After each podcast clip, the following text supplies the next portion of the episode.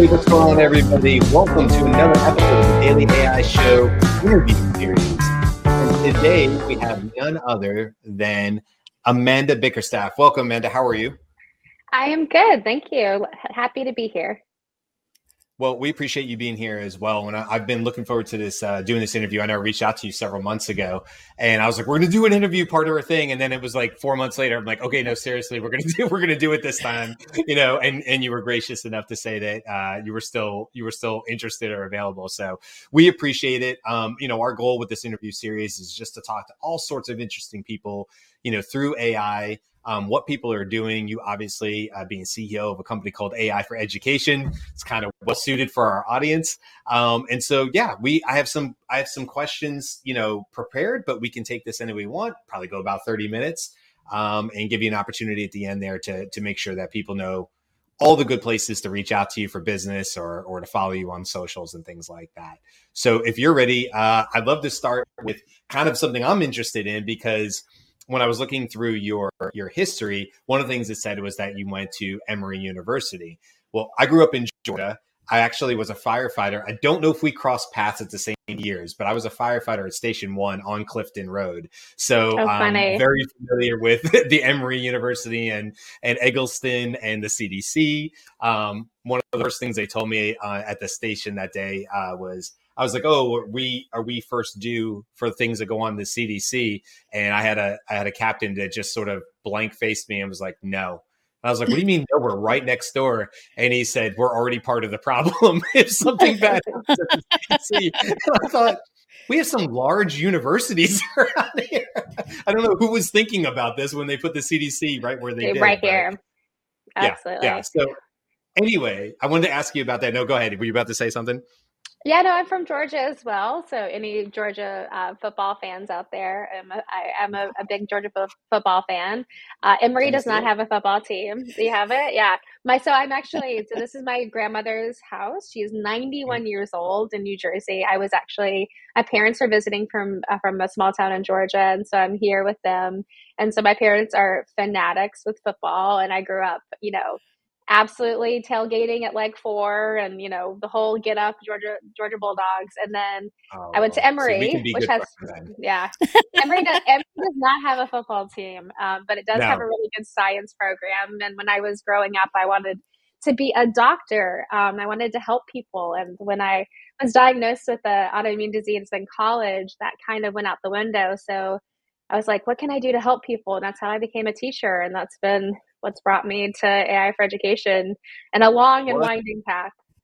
Well, that's what I wanted to ask you about is like, so you go from, I mean, I'm sure there's more to this, is why I want to ask you. You're a student at Emory, and then it seems to be, at least from what I can tell, pretty short order, you're a brand new teacher in the Bronx, in the like the shadow of of Yankee Stadium how does that happen? Is it just I want to be a teacher and that's where their job, or like surely not? So how did you end up going to the Bronx as a as a you know Georgia kid?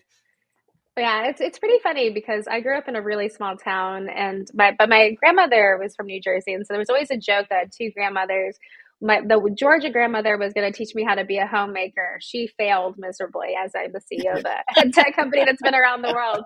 And then my grandmother in New Jersey was going to teach me how to like shop and things. And it was always a joke, and that's very gendered, but it was yeah. you know a, a while ago.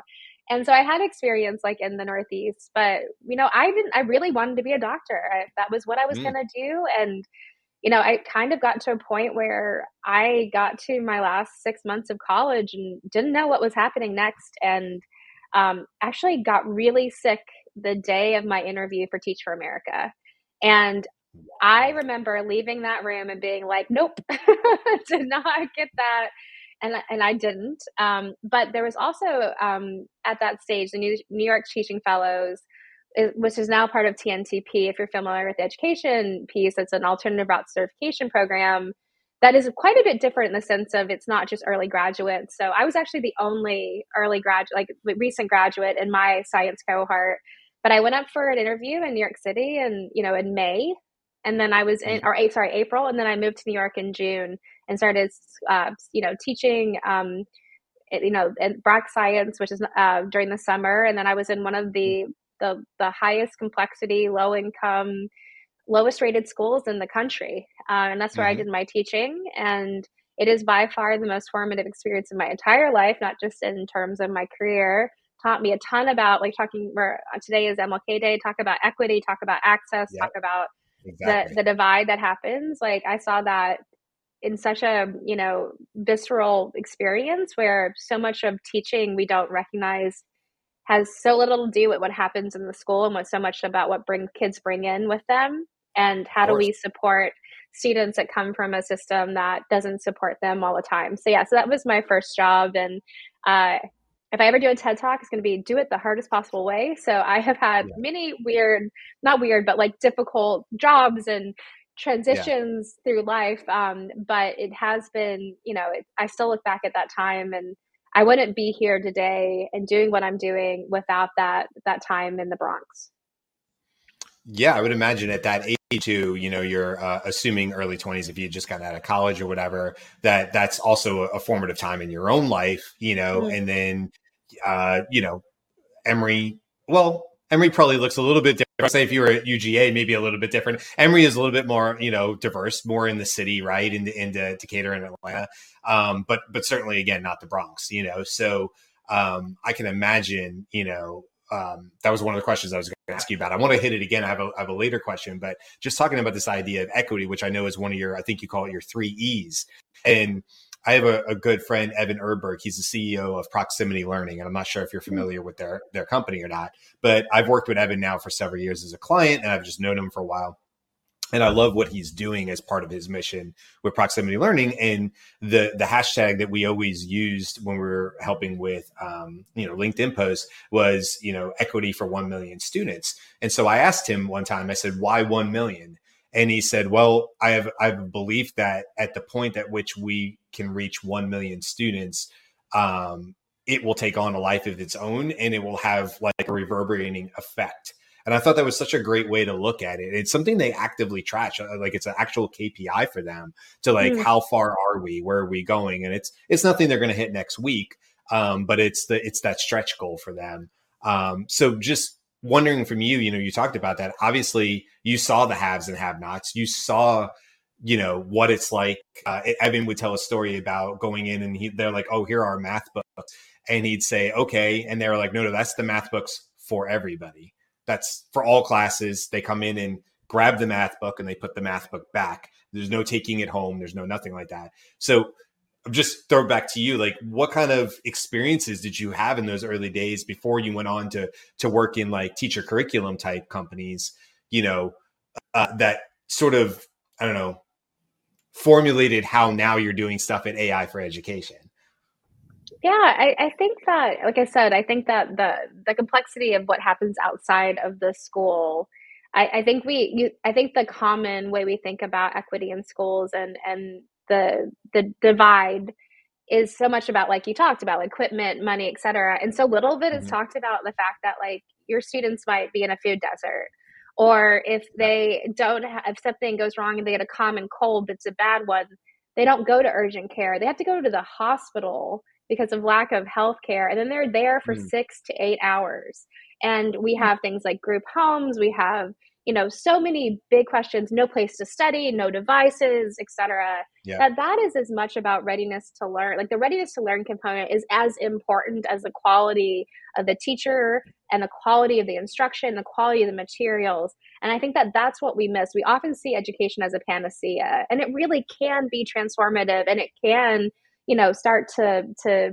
you know get towards that gap and, and lower it but the gap persists because of what happens as much outside the classroom as inside the classroom and i think that's what we sure. often miss we also put a lot of pressure on our educators and and uh, and we you know we want to have a high standard but there is so much more we could be doing for students and in this moment of time you're talking about ai gpt-4 is by far still the best on the market and it is prohibitively mm. expensive for not just students, but for teachers and for schools, the fact that you can pay $25 a person per month for a piece of software right. that can also, is often hallucinating and has major issues around ethics and safety and reliability.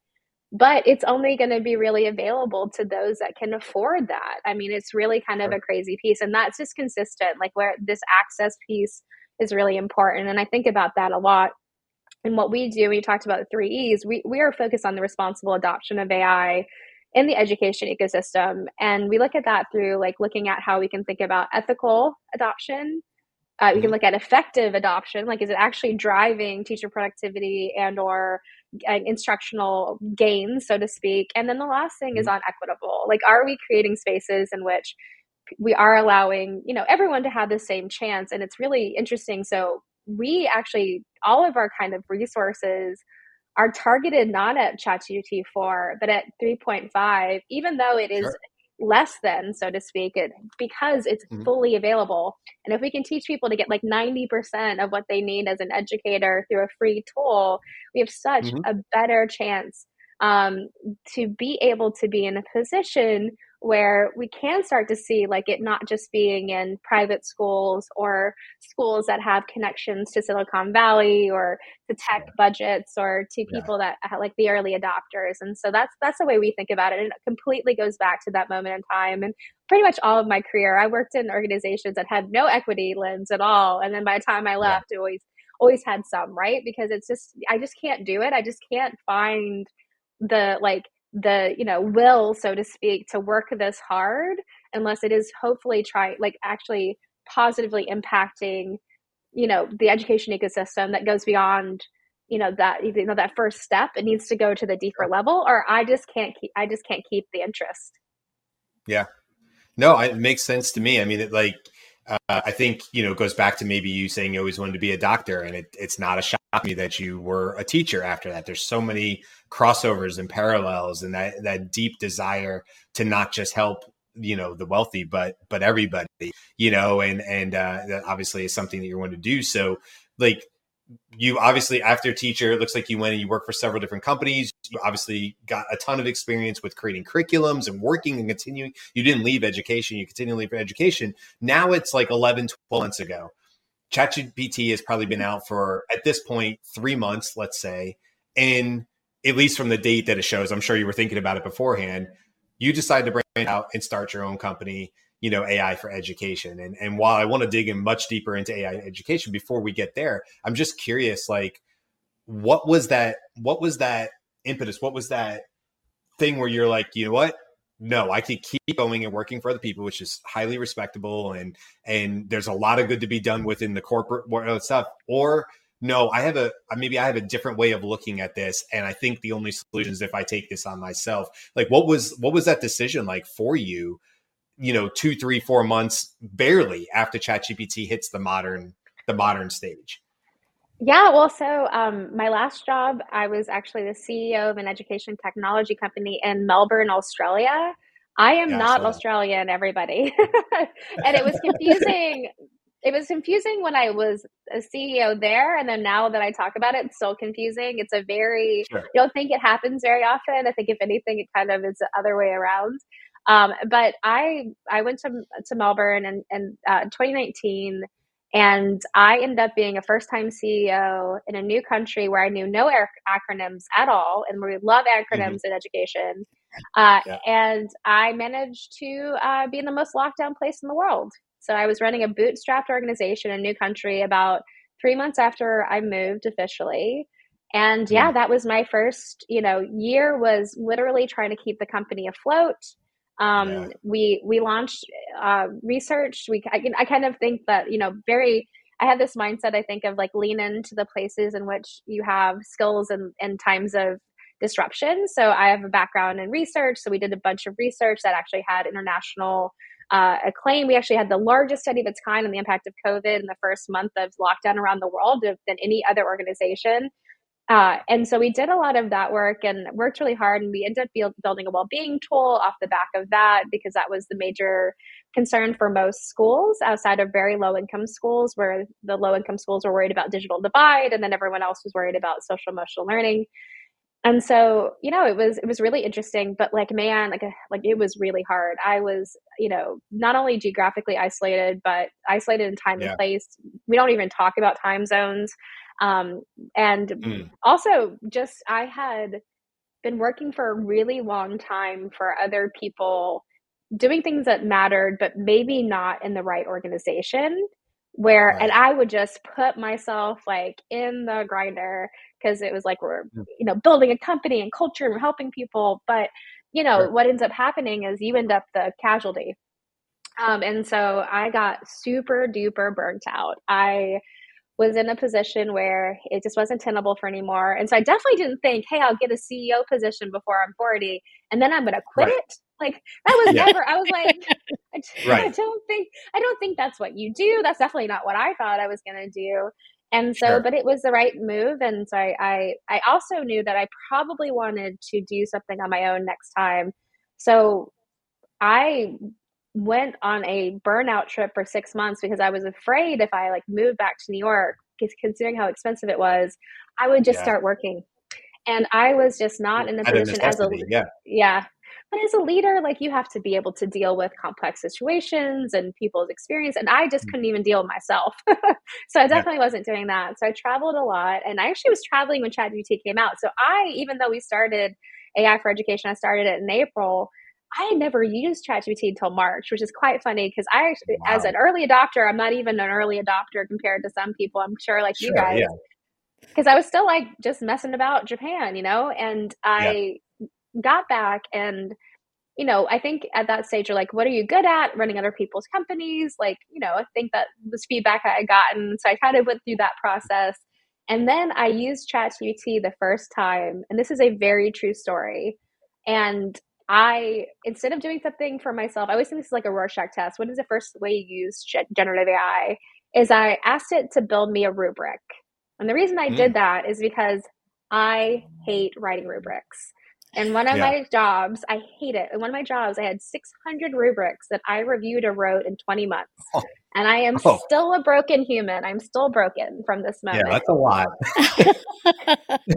that's you never lot. get them right. You never get them right. The formatting is weird. Like if you know what, it, like you know, you accidentally forget to change any to more, or whatever. You know, all those little things.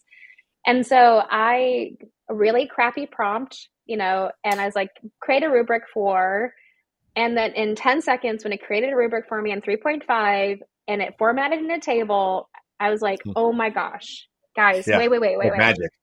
Yeah. This is the transformational technology we've been talking about for years in education technology. The possibility mm-hmm. of personalization at scale, differentiation, productivity gains.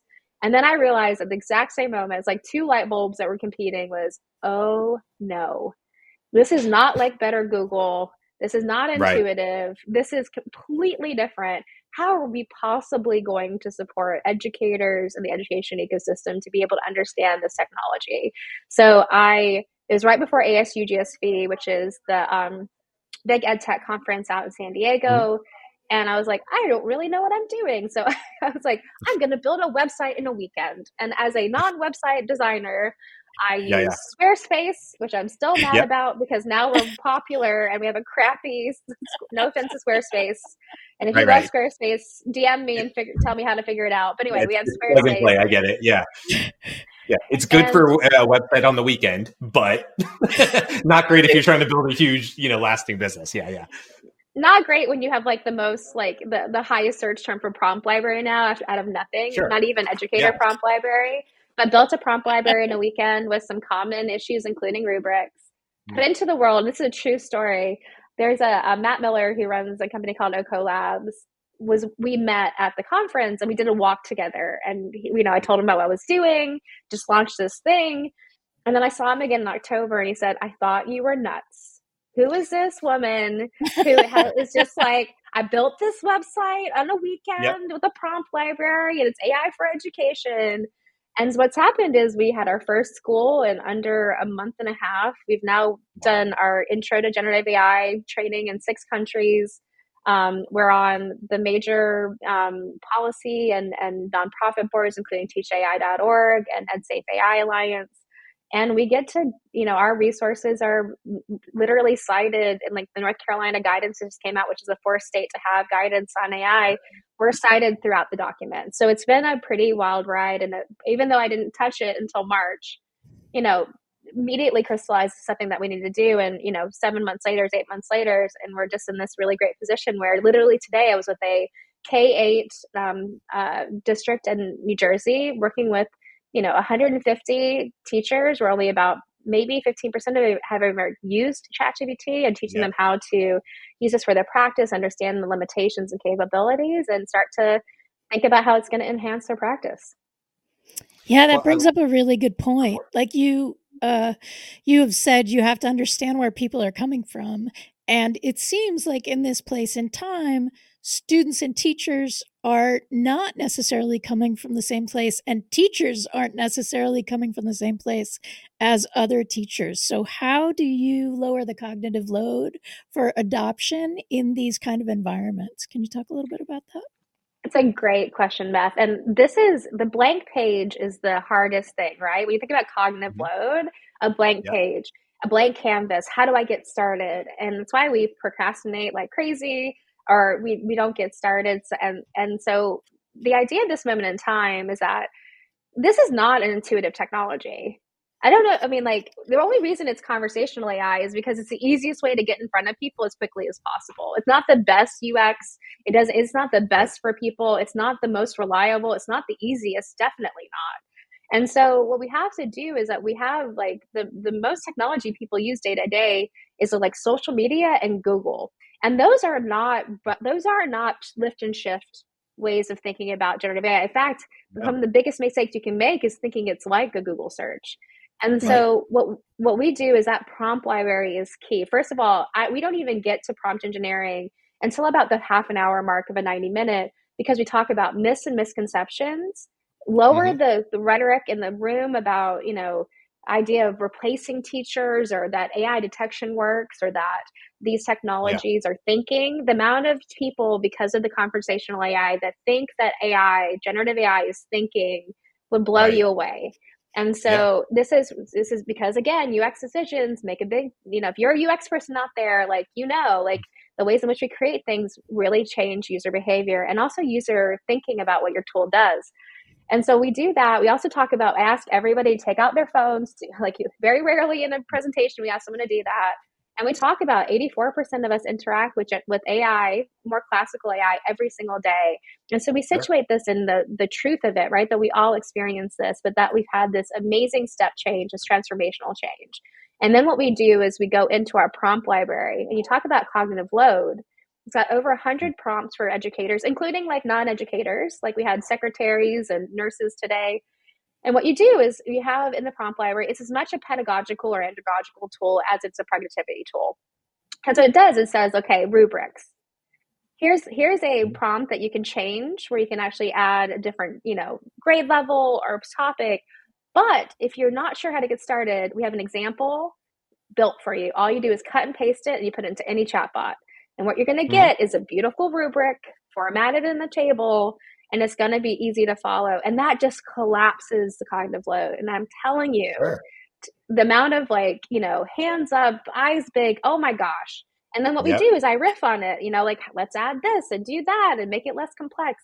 And that just collapses this between establishing it's been here for a long time, getting rid of those misconceptions, and then actually having them just be able to cut and paste a good example to something that matters for them tends yep. to bring it down. And you no longer have people saying AI is for cheating, AI is for cheating. You start to say, mm. oh my gosh, okay, AI could be for so many things.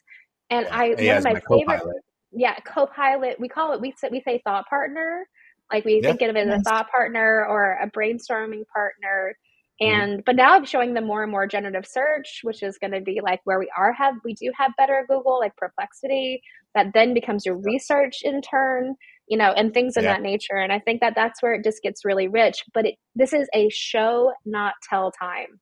If you're doing a presentation, if you're training your staff, I know you have all kinds of listeners. If you're training yourselves, the best way to do this is to learn about, build your AI literacy, but then it's just get in there and try and play. Yep. You can have scaffolding like we have, or just like your imagination, run wild. Just try it. It could fail miserably and be super weird, but at the same time, you, you're going to be shocked at what you can do if you really just get in there and start thinking through the process and just experiment.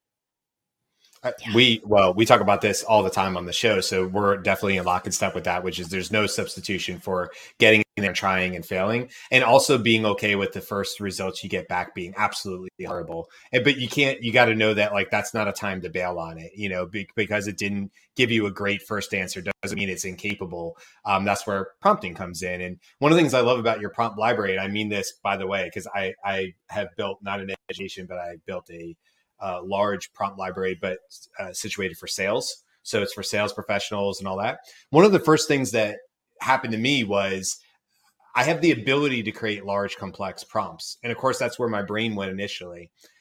But it was my having conversations with my CEO and uh, this guy, Jake Dunlap, and thinking about it. And he's like, you're overreaching the end user. And what I, it's absolutely true, by the way. So we, we scale back and now the prompt library is what I would consider to be fairly simplistic prompts, but very similar to yours. They're a gateway to, oh, if it can do that, could it do this? If I could do that, could it do this? What about this? And like you're saying, like tomorrow I have two huge, long um, uh, workshops with two different levels of sales professionals you know the executive and director side of it but also the end user but in both cases it really does just come back to meeting the end user exactly where they are whether it's the student the teacher the sales rep it doesn't matter um, meeting them exactly where they are. And like you said, a lot of times that's starting with they haven't even opened it up. They're fairly they're familiar with it as in the zeitgeist. They know it exists, but it's not necessarily a tool that they've they've gone after.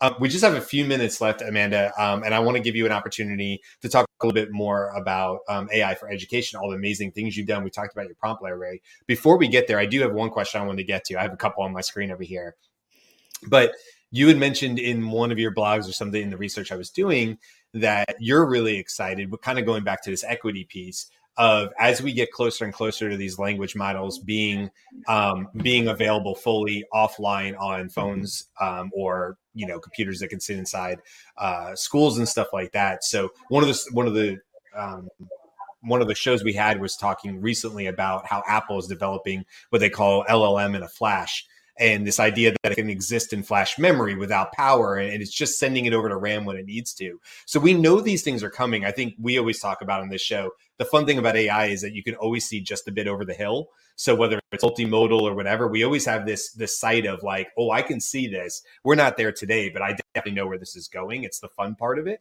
So as you look at that, before we kind of get into like, you know, all the other great stuff of AI for education, you know, what are you most excited about in terms of like these these upcoming kind of see them just over the hill technologies, you know, and what does that do for students and teachers when we think about equity, when we think about adoption rate, when we think about getting beyond, you know, what they're doing in North Carolina and putting out a really solid plan that it was, I think, Vera uh, Cubero, uh, she was talking about when you were talking to her. Um, but then you were saying, look, but it comes into adoption, implementation, change management. What about those? So, what technologies are you really excited about in 2024? Do you feel like are going to get us there or closer? Yeah, no, I think it's. I mean, you can run Mistral right now, which is is more of a small language model, right? Like open source on your phone locally, no bandwidth. And so, it, yep. it I mean, it's weird and it's completely like open. Um, but that's a thing that is pretty interesting. I mean, it definitely makes a huge difference in uh, I mean, at school today, we didn't have enough bandwidth to use a, a ChatGPT with 150 people. So, for example, it takes yeah. a lot of compute. And so, if you think yeah. about that in terms of like global south and, and areas in which these these technologies can be truly transformative in ways that we can't even conceptualize, I think it's where it gets really interesting. I think that we have some things to play out. I think there's a real question of who's going to win defensibility like like is it going to be openai eating everyone's lunch every time they release something, whether it's GPTs, when they release plugins, you know, multimodality, like all these things that keep like, you know, actually collapsing different bands of enterprise solutions.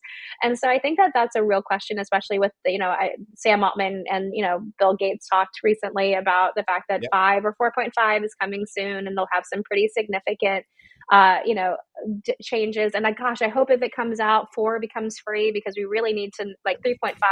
I hope is not what we do. I hope that there is a commitment to these technologies that we keep mm-hmm. having updated solutions, even if they aren't paid.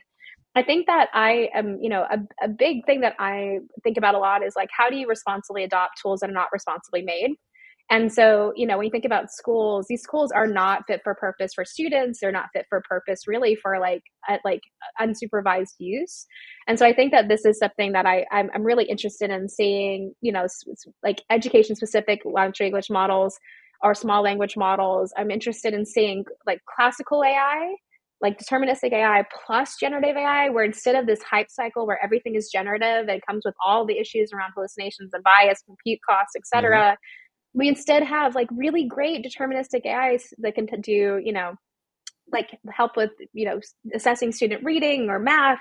And then generative AI is used to make it a better experience, to make it more personalized, differentiate it.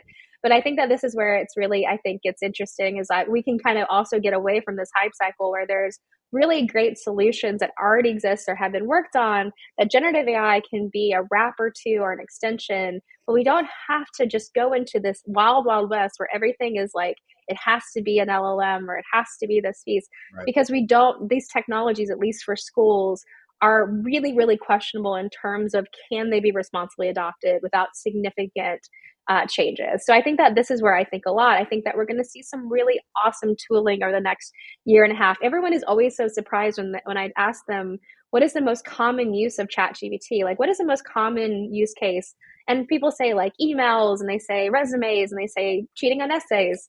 Um, but I always tell them no, no, no. Uh, but it actually it actually is coding right it's so i think the mm-hmm. thing we don't recognize is that not only are we going to see this amazing continuant like you know u curve of generative ai and ai um, you know implications and advancement but all technology is able to be done faster with less resources yeah. And that's going to be where we're going to start to see some crazy, crazy things, especially when more and more software, you know, engineers actually understand how this can benefit them. And I think we're going to see some really cool things coming from that as well. Nice. Yeah, I, well, I think it was well said. I think um, we're, we're sort of at time, and I can already tell that we definitely need to have you back in a couple months and, and, and, and do, you know, because I'm a talker. We need to, sorry. to talk about like the, the, impact on students and, and reteaching students and getting them ready for the future of AI and what does that look like? There's so many other questions that I have that I, I definitely would love to have you back for. Um, so hopefully you're up for that. But be but to wrap this session up, because uh, we do try to keep into that about 30 minute. Um, you know, the, the red carpet's yours. So what what didn't we cover? What would you love people to know about what you're doing AI? AI for education? How can they get involved? Because I know there's a lot of ways there. Or if you're listening to this and you're you're just a teacher and you're thinking, I don't know, I couldn't I couldn't really do anything. You know, I don't really have any pull or anything. I, that's not true, right? So like what would you like to say about AI for education? While you do that, we're going to throw up um, two different banners here uh, your LinkedIn, and then we'll put up your email or your uh, website as well, your email, your website awesome. as well. well, I'm very on LinkedIn, y'all. I'm like, that's not, I definitely did not think I would be. Like, this is not my natural, social media is definitely not my natural state. I don't know if it's anybody's. Um, but we post like a lot of resources. We're not traditional on LinkedIn. It's much more like resources, best practices, things you yep. can share, um, some thought leadership pieces. So you can check us out there and then uh, and i also really answer if you want to reach out. So always like i try to do at least a couple calls a week uh, when i have time with people that are reaching out. Today i talked to an entrepreneur in a college in the uk that's building you know something around learning and automation um, and then our website is is really the place we have like 95 percent of what we do is free. So our business model is like it's quite funny. Start your own business and then give everything away for free. Not the most you know amazing uh, approach, but it's something that's working for us. And so we have our free prompt library that is 100 prompts. We have free resources around policy, around uh, everything around adoption. Um, we have uh, student facing materials as well, a curriculum that's free, uh, a webinar series. We did 25 webinars between June and the last part of the year last year on all kinds of pieces. And we started our next webinars on the 24th. It's focused on building buy in in diverse communities because there is that digital divide that's possible to exa- be exacerbated. And then we work directly with schools, systems, and leadership associations. So if you want some extra support, I can come out, someone from my team. We can do everything from training on generative AI all the way through your strategy and adoption at the system level. So we do a lot with a very tiny team. Well, it's super impressive, and like I said, uh, Beth, myself, the team, we've been excited about talking to you for a while because you know it's there's I'm, i used to be a, or still am, I guess, a LinkedIn strategist, and so I spend a lot of time there as well, and getting and obviously do more AI strategy now.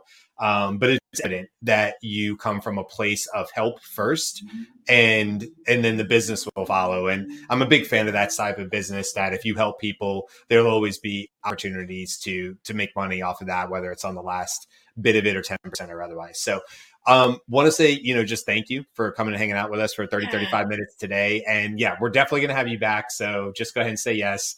Um, we'll pencil it in for a month or two, and uh, we'll talk all about all the other other things. We'll just reference this one. We'll, we won't have to talk about the background. We're just going to talk about you know what students can do, what teachers can do, because it's just so important. There's so much education to get out there.